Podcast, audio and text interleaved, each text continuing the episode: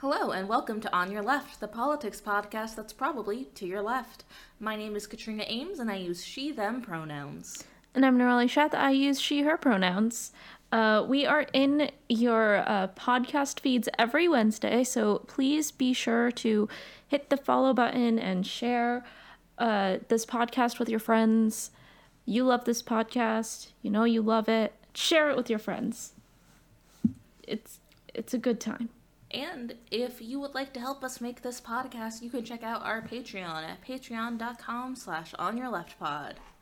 You can also share that with your friends.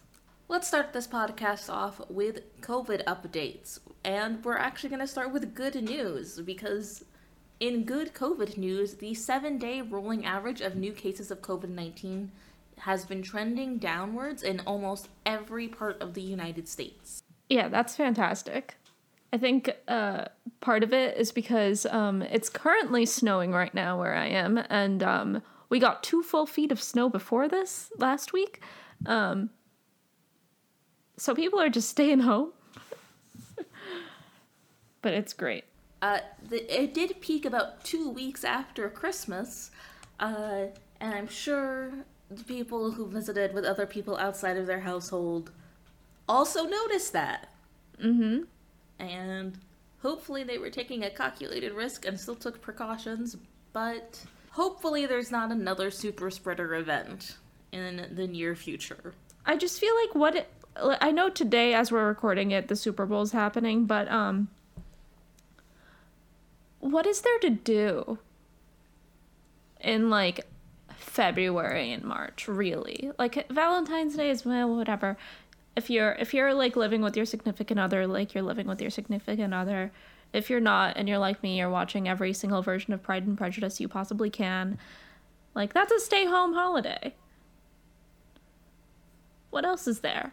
Yeah there's there's truly not a lot for the foreseeable future. So we can hope this lack of uh family gatherings this lack of public events will really help people stay home because they won't be missing their family especially hard or uh, mourning traditions that they can't do because of COVID.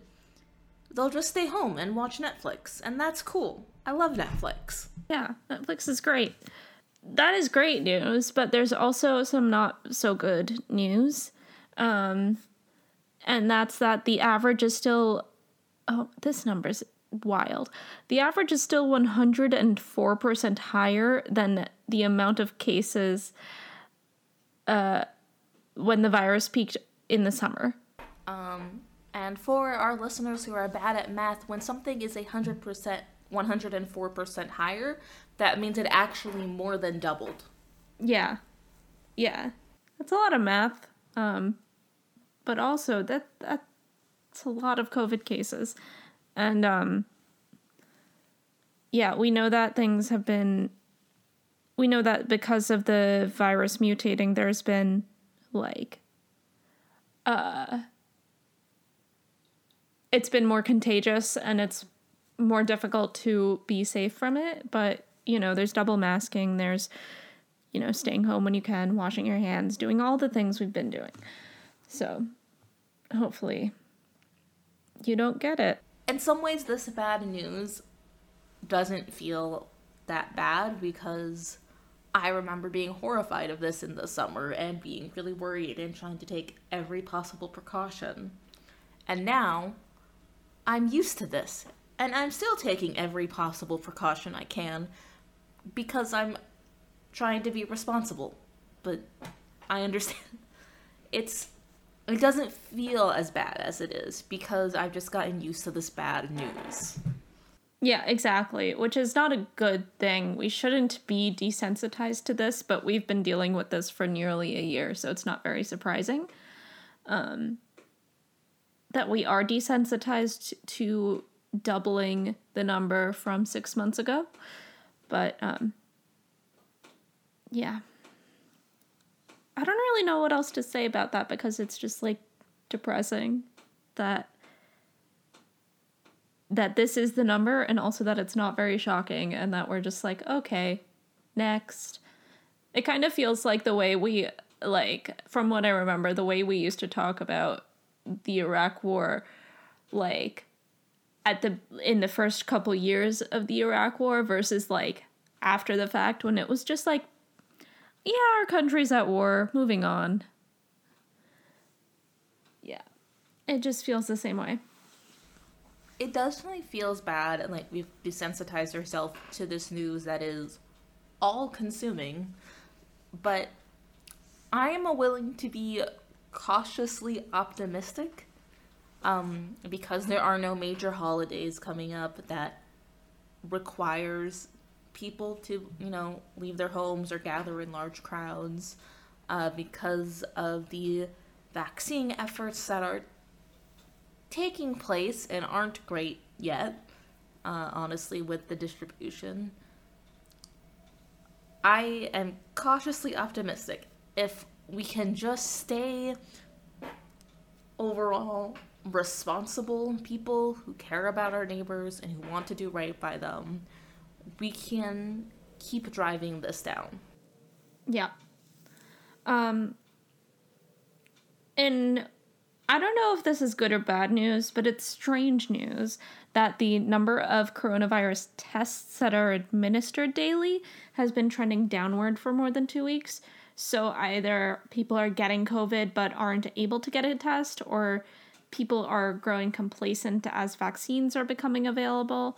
Um, but yeah, it's weird that there aren't more people taking getting the COVID test done in the last few weeks.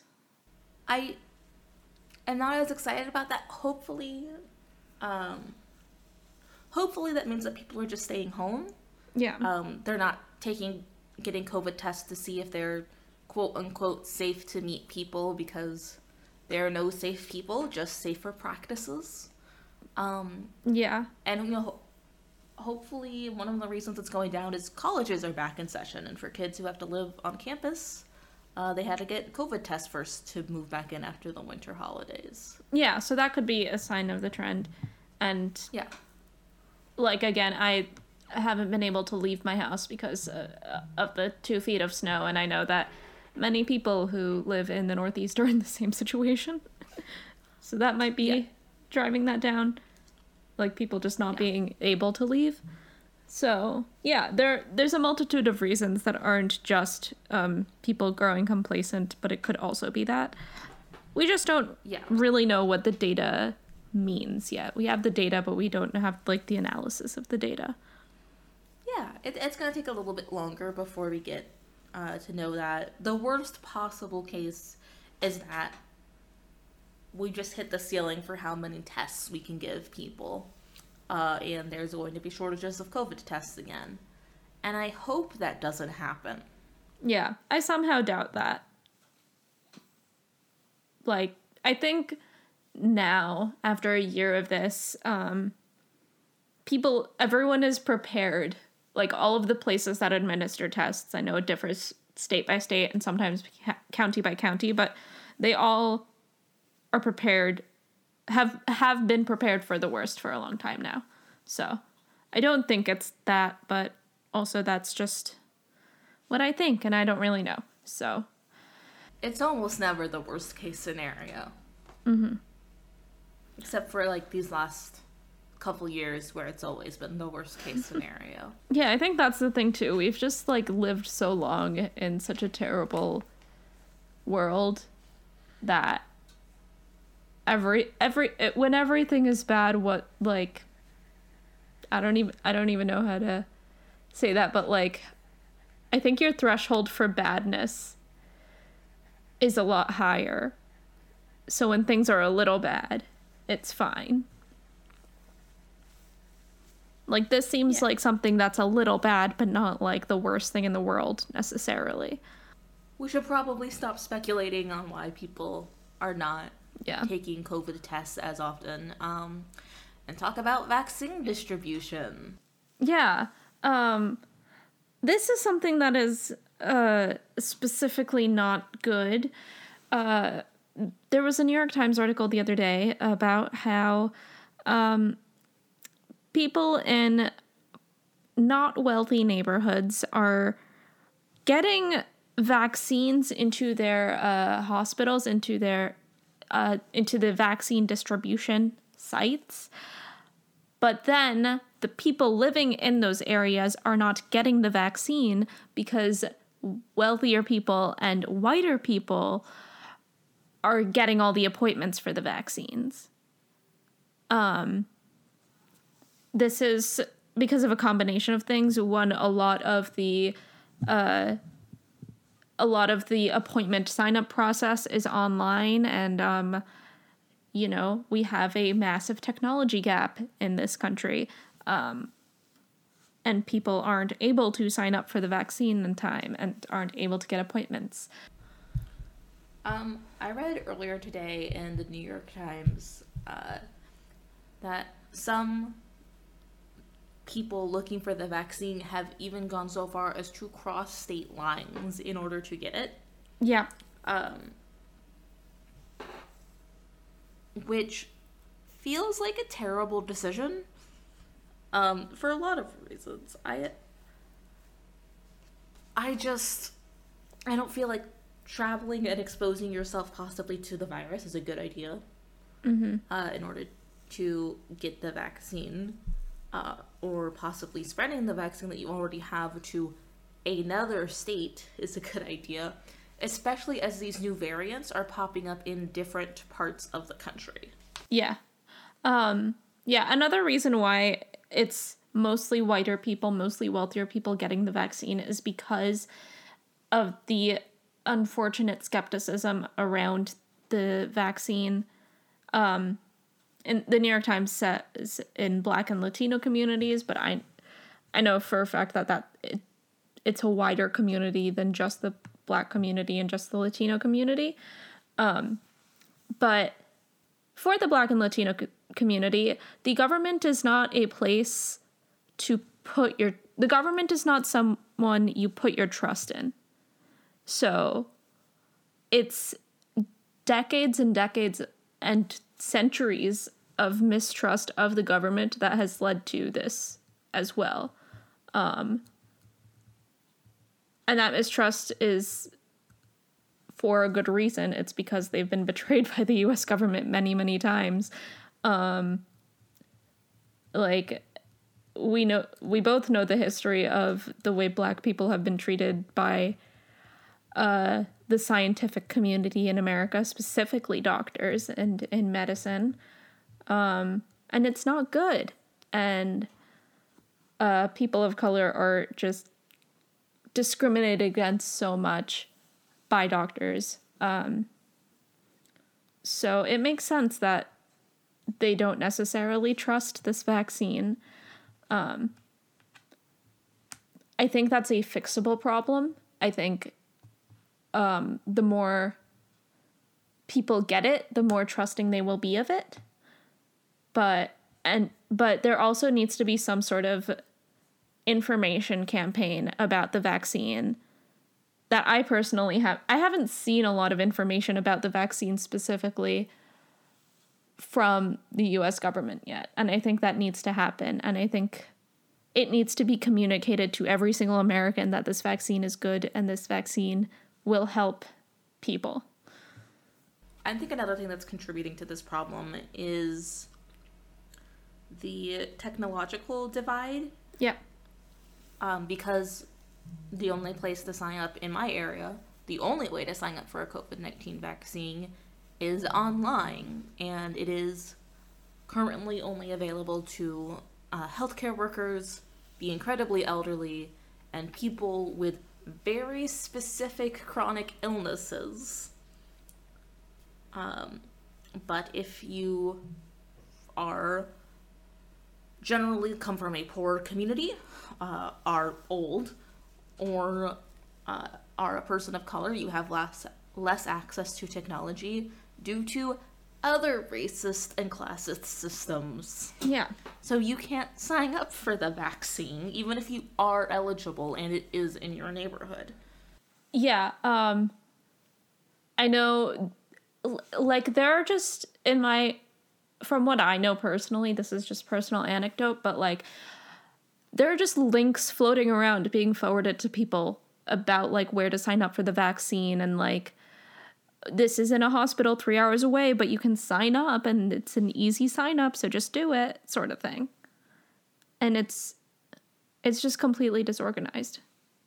It's just leading to even more discrepancies and giving people who have the time to really research this vaccine even more of an advantage. Yeah. Both really research this vaccine and um the time and patience to attempt multiple signups in multiple places and multiple hospital systems and the time to go to the vaccine sites. Um, yeah, there's a lot of privilege working here to get um, white, wealthy people the vaccine faster than people of color, even if on the basic level, the vaccine is being sent to communities of color.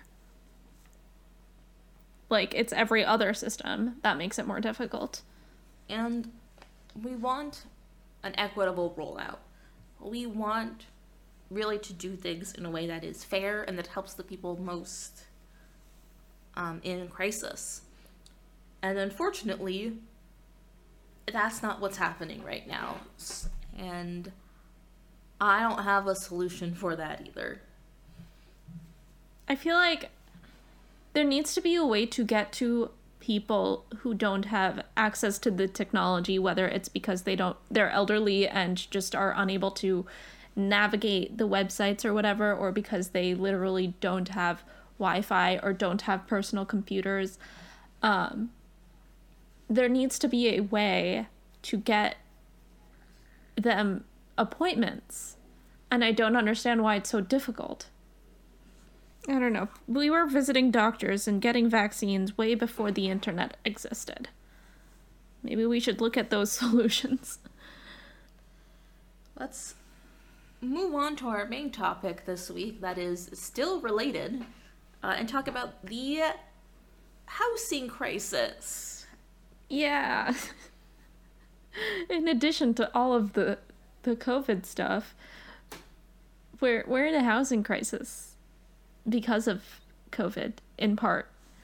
It's in the news because a new study from the uh, Federal Reserve Bank of Philadelphia showed that tenants who lost jobs in the pandemic have missed roughly $11 billion in rental payments. I don't how do I don't know how to fathom that amount amount of money. Like, where's that TikTok rice guy? I need to know what $11 billion looks like. Yeah. Uh, I believe we're about 1 16th of a Jeff Bezos. Still a lot of money. Still so much money. That means that Jeff Bezos could still have billions and billions of dollars and pay everyone's rent. A broader study from Moody Analytics, which included all delinquent renters, not just the people that lost their jobs in the pandemic, estimated that as of January of this year, renters owed 53 billion in back rent, utilities, and late fees. Still not even one whole Jeff Bezos. It's a quarter of a Jeff Bezos. But uh, the kind of good news here, it's a sort it's it's sort of a good news, is that uh, Joe Biden, the president, um, has extended the eviction moratorium uh, and $25 billion is set to be distributed to people in need. Um, it does help, but it doesn't, it won't reach people who uh, cut back on food, medicine, and other essentials in order to not miss a rent payment, which is a lot of people who are just squeezing and squeezing so that they can pay to continue to live in the same place. It also doesn't include people who maybe moved in with relatives, um, got sub tenants, and further limited how much they could do with their lives because everybody is just trying to hold on and avoiding homelessness has always been one of my biggest worries as someone who was raised poor. And it's just so heartbreaking to see so many families go through this. Yeah. No, it's horrifying.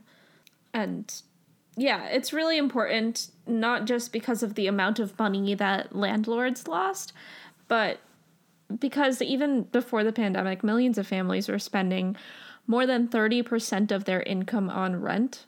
Um, the pandemic just made this problem even worse of just more than 30% of their income on rent is just a, an absurd amount of money and I was paying that.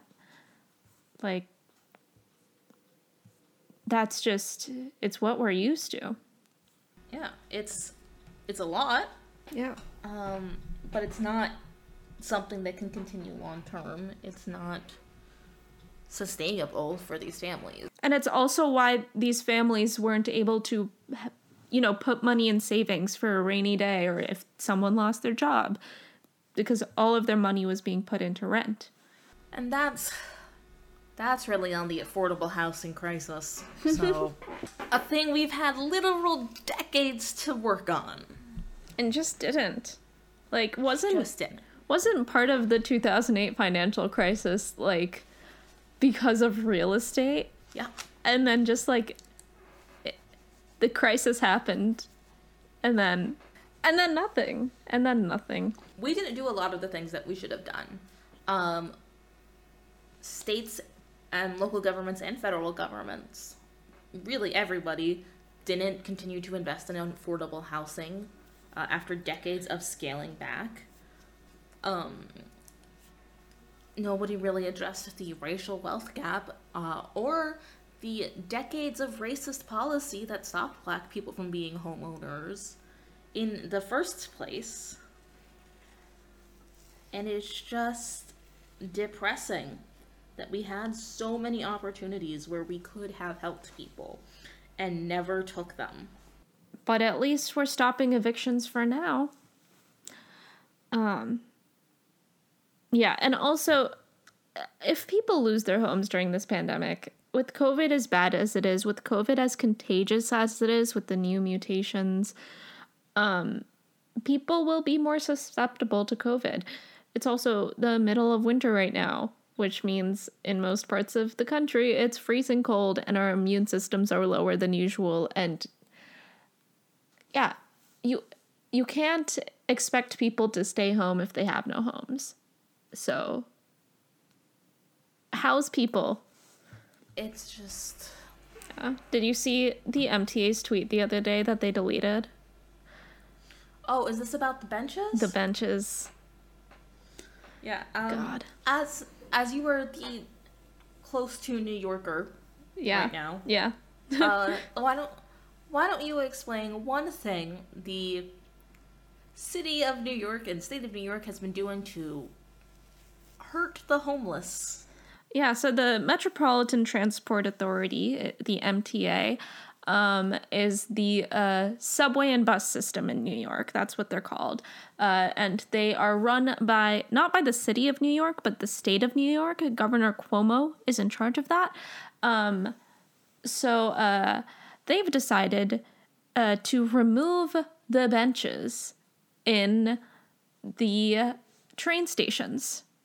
Um, which is uh, bad because it's ableist it's it, it's just bad all around, but it's especially bad because someone from the MTA literally tweeted that they removed the benches because they didn't want homeless people to sleep on them. Yeah. They didn't even come up with a fake reason. Yeah. They later deleted the tweet. there, there are even good fake reasons they could have come up with. Um, Removing the benches was part of our COVID strategy because we didn't want more surfaces that people could touch and spread germs through that way. Easy excuse. I just thought of it now. I don't know why the state of New York hates homeless people so much, as the homeless population of New York City are still citizens of New York. Yeah. Um, it also doesn't, like, where do you expect homeless people to go? Um, like sleeping eh, on a subway bench is kind of their last resort. There are shelters and they are, are full. these homeless shelters are full. That's why they're sleeping on benches. Or do you want them to go up into the two feet of snow piled up on the sides of sidewalks and sleep? Like, it's just, it's disgusting. And, um,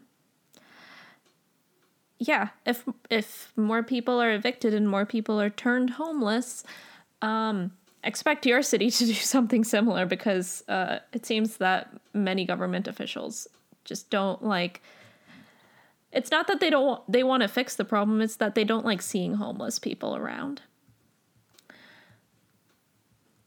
That's been the issue with new york it's that they don't want the visual of homeless people around but they also don't want to house them and this isn't the only place that's had problems uh, and it's not just governments that are having these problems and are being actively hostile to the homeless people. For example, in Austin earlier mm-hmm. this week, dozens of people protested, and I do say dozens in a mean way.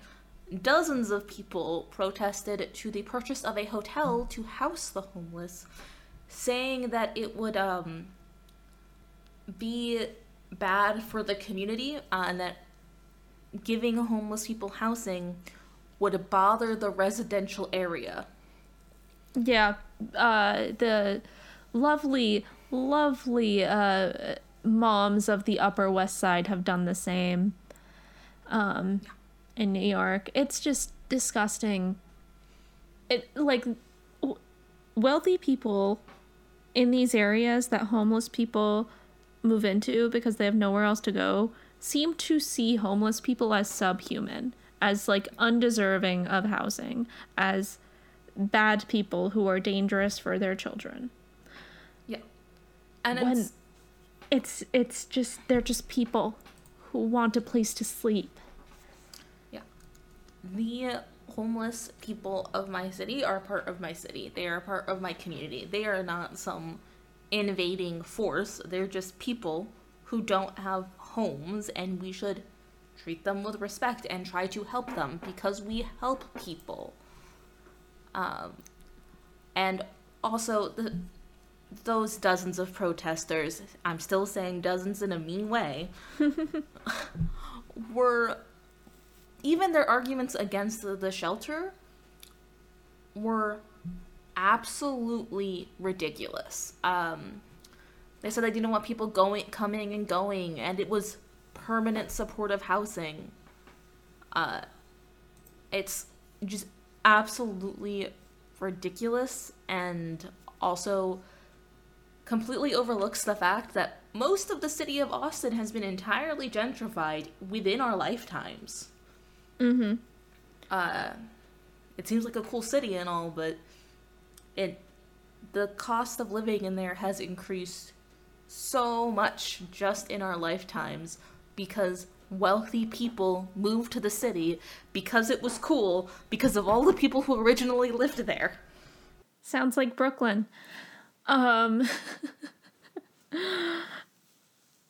Yeah, and that's that's not even talking about the fact that uh the people who many many people who are homeless are people of color and many people protesting against housing homeless people are white. and like it's just all disgusting. Luckily, there are things we can do as citizens to help with this housing crisis and work with the people suffering the most. Um, one big step we can do is to just be in constant communication with our legislators, uh, both at the federal level and at lower levels, because they work for us and they should listen to us. And if they don't listen to us, we will just get louder and more annoying. I'm we're real good at that. Mhm.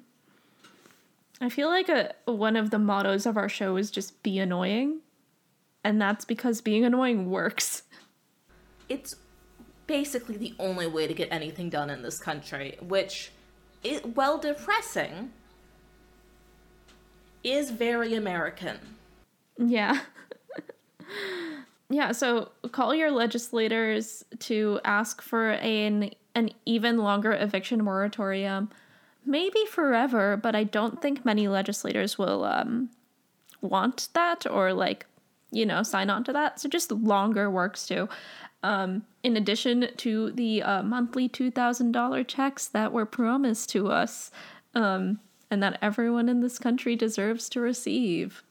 Because that would help loads with rent and other things, groceries, just living. Yeah, we, we don't need to means test our stimulus checks. As we said last week, these emergency rescue checks are based off of our 2019 income, and nothing in my life is the same as it was in 2019. Nope. Additionally, talk to your legislators at every level and let them know that you want them to focus on ensuring safe and affordable housing and making sure it's available and accessible because the rent the rent is too damn high. The rent is too damn high. Yeah, we have a whole nother episode on the rent being too damn high from before the pandemic. That's how much has changed.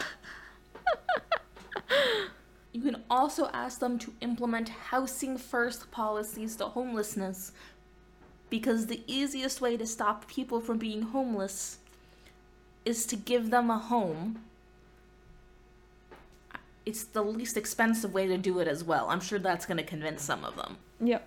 Implementing housing first policies saves money at every level of government because you're spending less in medical fees trying to give people emergency services to homeless people. You're spending less money on temporary housing, on warming shelters in the, the winter. Looking at you, Chicago and New York. Yep. Everything will be better if we just give homeless people housing. We will save money. We can use that money to spend on other issues. And also, there won't be homeless people, and that'll be great. Yeah, and it's not like there aren't places to house them, they exist already. And I, think that's the main thing. Like, there there is space for them.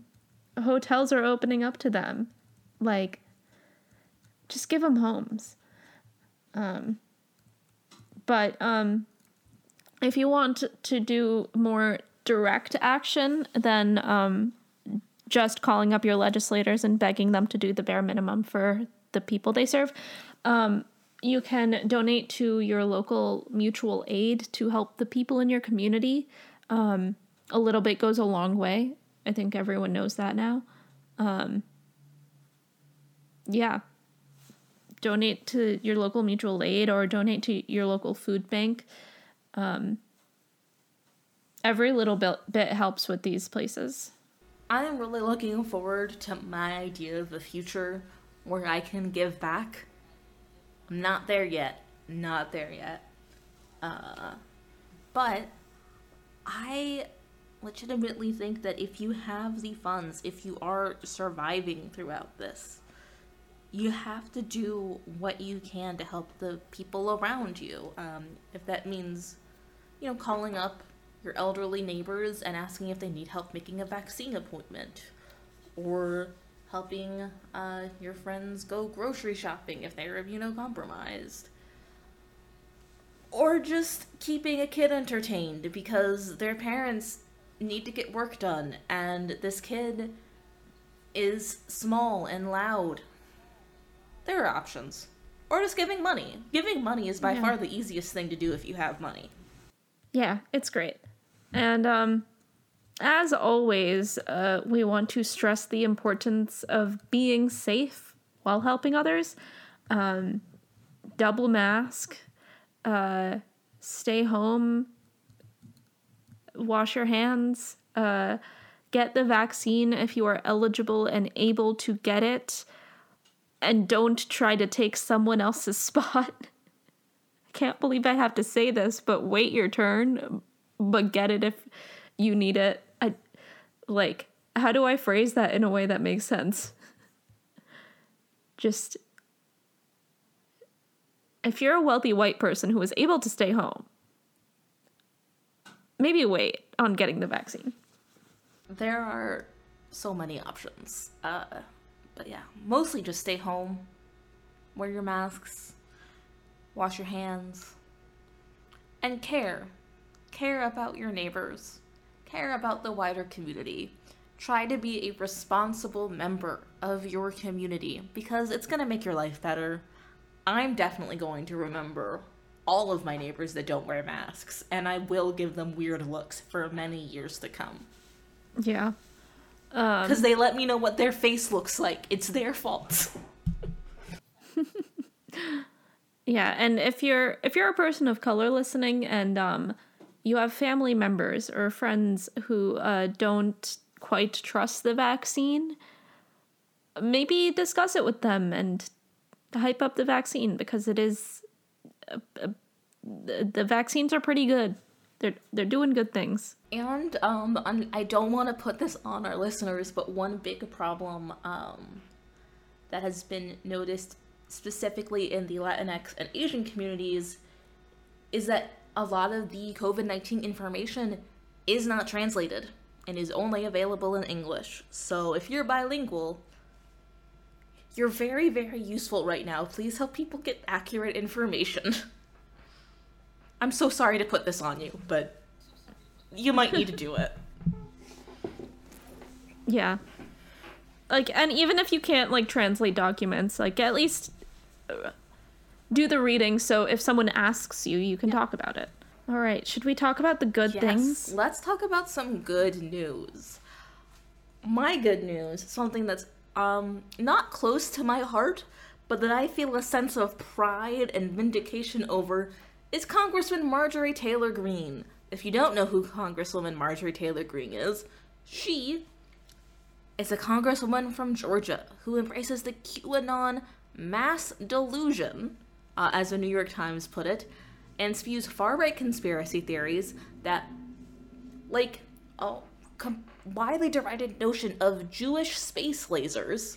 Uh, she has denounced the Sandy Hook massacre as fake, harassed a Parkland High School shooting survivor, and expressed support for executing congressional Democrats, also known as her co workers, because she did do this while in office. Uh, Congresswoman Marjorie Taylor Greene this week has also been removed from her committee assignments. I think she should be removed from the Congress entirely, but this is a start because I don't think you should be allowed to tell people you want to execute your coworkers. Yeah, that seems uh, not good, at the very least. It seems like a fireable offense. Yeah, I feel like if I went into work and I, I, I, uh, and then I uh, went, I don't know, live on Twitch uh, and said I want I wanted my coworkers dead, which I don't. They're great. Um, I would be fired. Like that. That just seems yeah obvious. I don't currently um, have coworkers, but I can promise I would never do this. Yeah, no. I wouldn't. Even if I have my complaints about my work, I would never advocate violence. I would never. Yeah. Not seriously. Um, and she was a hundred percent serious about all of this. Like, let's. She there was no irony in her. There was no joking. There was. All she seriously believed that the California wildfires were started by Jewish space lasers. She has doubled down on several of these claims. So even if she secretly doesn't believe it, bet she is still stoking the flames of other extremists. Yeah, she is still uh, affirming the beliefs of, of a violent community of white supremacists. And that should be a fireable offense. Um, she still has voting power, from what I understand. She can vote for and against motions in Congress, but uh, the fact that she has been removed from uh, the uh, actual legislating part, like writing legislation part of uh, her job, is something. And you know what? 11 Republicans voted to remove her from committees, which is it's something. Something. It's a little bit pathetic that it was only 11 people, but like those 11 people, like it's like wow, you have maybe a a, a drip of morality Integrity, in you. even. A willing to defend our institutions Yeah. of democracy. Yeah. Um, Yeah. On to good, happy news. Yeah, this is the best news. This is the best week is starting. Um it's uh Wednesday as you're listening, which means uh in on Friday we start the live streams? Yes. Yeah. So in 2 days uh, the Project for Awesome is going to officially kick off its live streams. Uh, I've discussed the Project for Awesome in the past, but basically, it's a charity event where uh, the Nerdfighter community uh, discusses all their favorite charities and makes videos about them. And then we also raise money during that time, and uh, you can get great perks. And then in the end, everyone votes on their favorite charities and decide the community decides which charities are going to receive the money that we raise, which is fantastic. It's such a lovely community event and it's so much fun. Um, if you want to see a, a Sharpie face John Green, you can do that. If you want to get a Nerdfighter art that I made, you can do that. Uh, we both are making videos. Yeah. It's gonna be a great time. While the live stream goes on from the 12th to 14th, you do get to vote on which charities receive the money that the Project for Awesome raises. I think you should vote for the videos that we make and the charities that we talk about. Yes. Completely biased, but we did both pick good Yes. causes this year. Yeah. Um, yeah. Uh, we discussed the uh, technology discrepancy uh, during this episode, and um, I talk about that in my in my video and the charity that I chose. What what charity did you choose? Uh, I am going to be making a video on Planned Parenthood, this Project for Awesome. Fantastic. A thing that we didn't discuss this episode, but it's still important. We discussed uh, healthcare, and this has to do with healthcare because Planned Parenthood provides excellent healthcare. So They do. yeah, They do. Please join us on the 12th to the 14th of February 2021 for the Project for Awesome. It's going to be a great time. and yeah, it's also Valentine's Day weekend. Um, so uh, you can uh, spread the love by by donating money to the Foundation to Decrease World Suck, um, and yeah, just doing good charity work. And finally, Nirali, what is our mango fact this week? So our mango fact this week is uh, some good mango news, and it's that South Africa, uh, specifically the um, Limpopo province, um, is uh, having a good mango season. Um, yeah, they're getting a lot of good rain, and the mangoes are growing.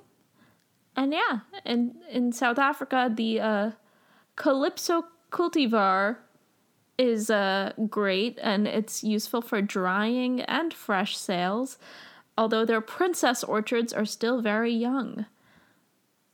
Um, however, it is not so great for the lemons. Um, the uh, the rain disrupted the lemon harvest, unfortunately. So, um, yeah, sorry to the lemons, but uh, it's mango season, baby in in South Africa. It's not terrible news, honestly. Uh, so Yeah. I'm very glad for all of South Africa for having a good thing we can discuss instead of a COVID variant. I'm happy you have Yeah. mangoes. Yeah. Yeah. Seems like it's been stressful in South Africa, so Yeah. uh glad you can you can munch on, on those mangoes. Thank you so much for listening, everyone. If you want to hear more from me, you can find me at Katrina Eames on YouTube, Twitter, TikTok, and Twitch. Where can we find you, Nirali? You can find me at Firewood Sparkler on uh, YouTube, Twitter, Twitch, occasionally TikTok. Um, still feeling TikTok out. Uh, you can also find us on Patreon at patreon.com slash on your left pod, where you can support us and, um, you know, check out the cool perks. And yeah, it's a great time over on Patreon. Um, join us there. You can also check out our bookshop storefront at bookshop.org slash shop slash on your left pod. Um, yeah, I've updated it a little bit with some recommendations. So, uh, yeah, it's a great time. This has been the On Your Left pod all about the COVID 19 housing crisis. Thank you for listening. Bye.